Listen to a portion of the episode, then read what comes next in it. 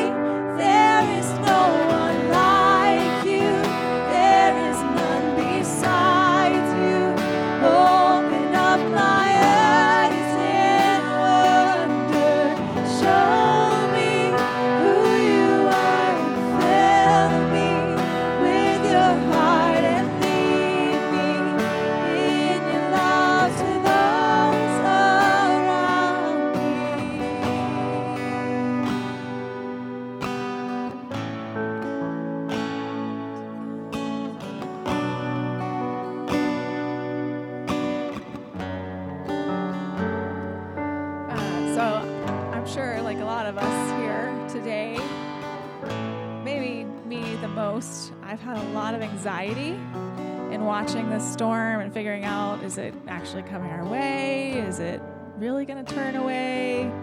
What do these computer models really know? um, and so, no matter what's going on, no matter the culture we live in, there's brokenness because of our sin. And we are experiencing this brokenness in our lives and on this earth. So I just want to share Romans 8 15 through 25.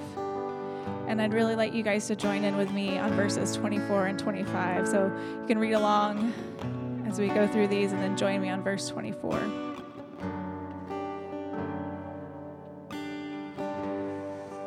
Hmm.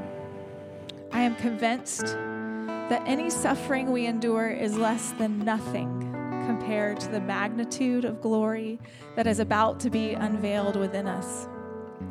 The entire universe is standing on tiptoe, yearning to see the unveiling of God's glorious sons and daughters. For against its will, the universe itself has had to endure the empty futility resulting from the consequences of human sin. But now, with eager expectation, all creation longs for freedom from its slavery to decay and to experience with us the wonderful freedom coming to God's children. To this day, we are aware of the universal agony and groaning of creation, as if it were in the contractions of labor for childbirth. And it's not just creation. We who have already experienced the first fruits of the Spirit also inwardly groan as we passionately long to experience our full status as God's sons and daughters, including our physical bodies being transformed. Join me. For this is the hope of our salvation. But hope means that we must trust and wait for what is still unseen. For why would we need to hope for something we already have? So, because our hope is set on what is yet to be seen, we patiently keep on waiting for its fulfillment. So, this next song is Take Courage, and it's not one we've done at H2O yet.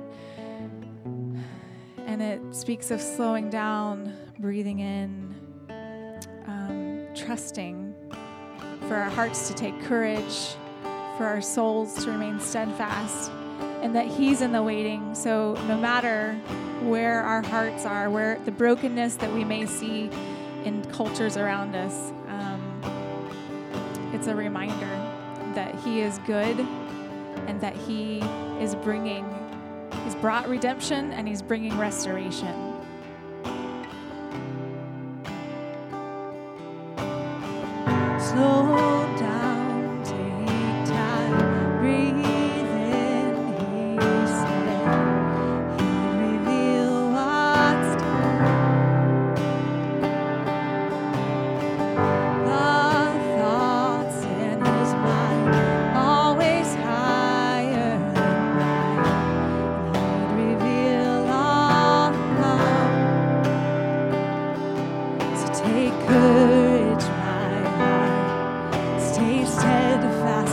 Soul.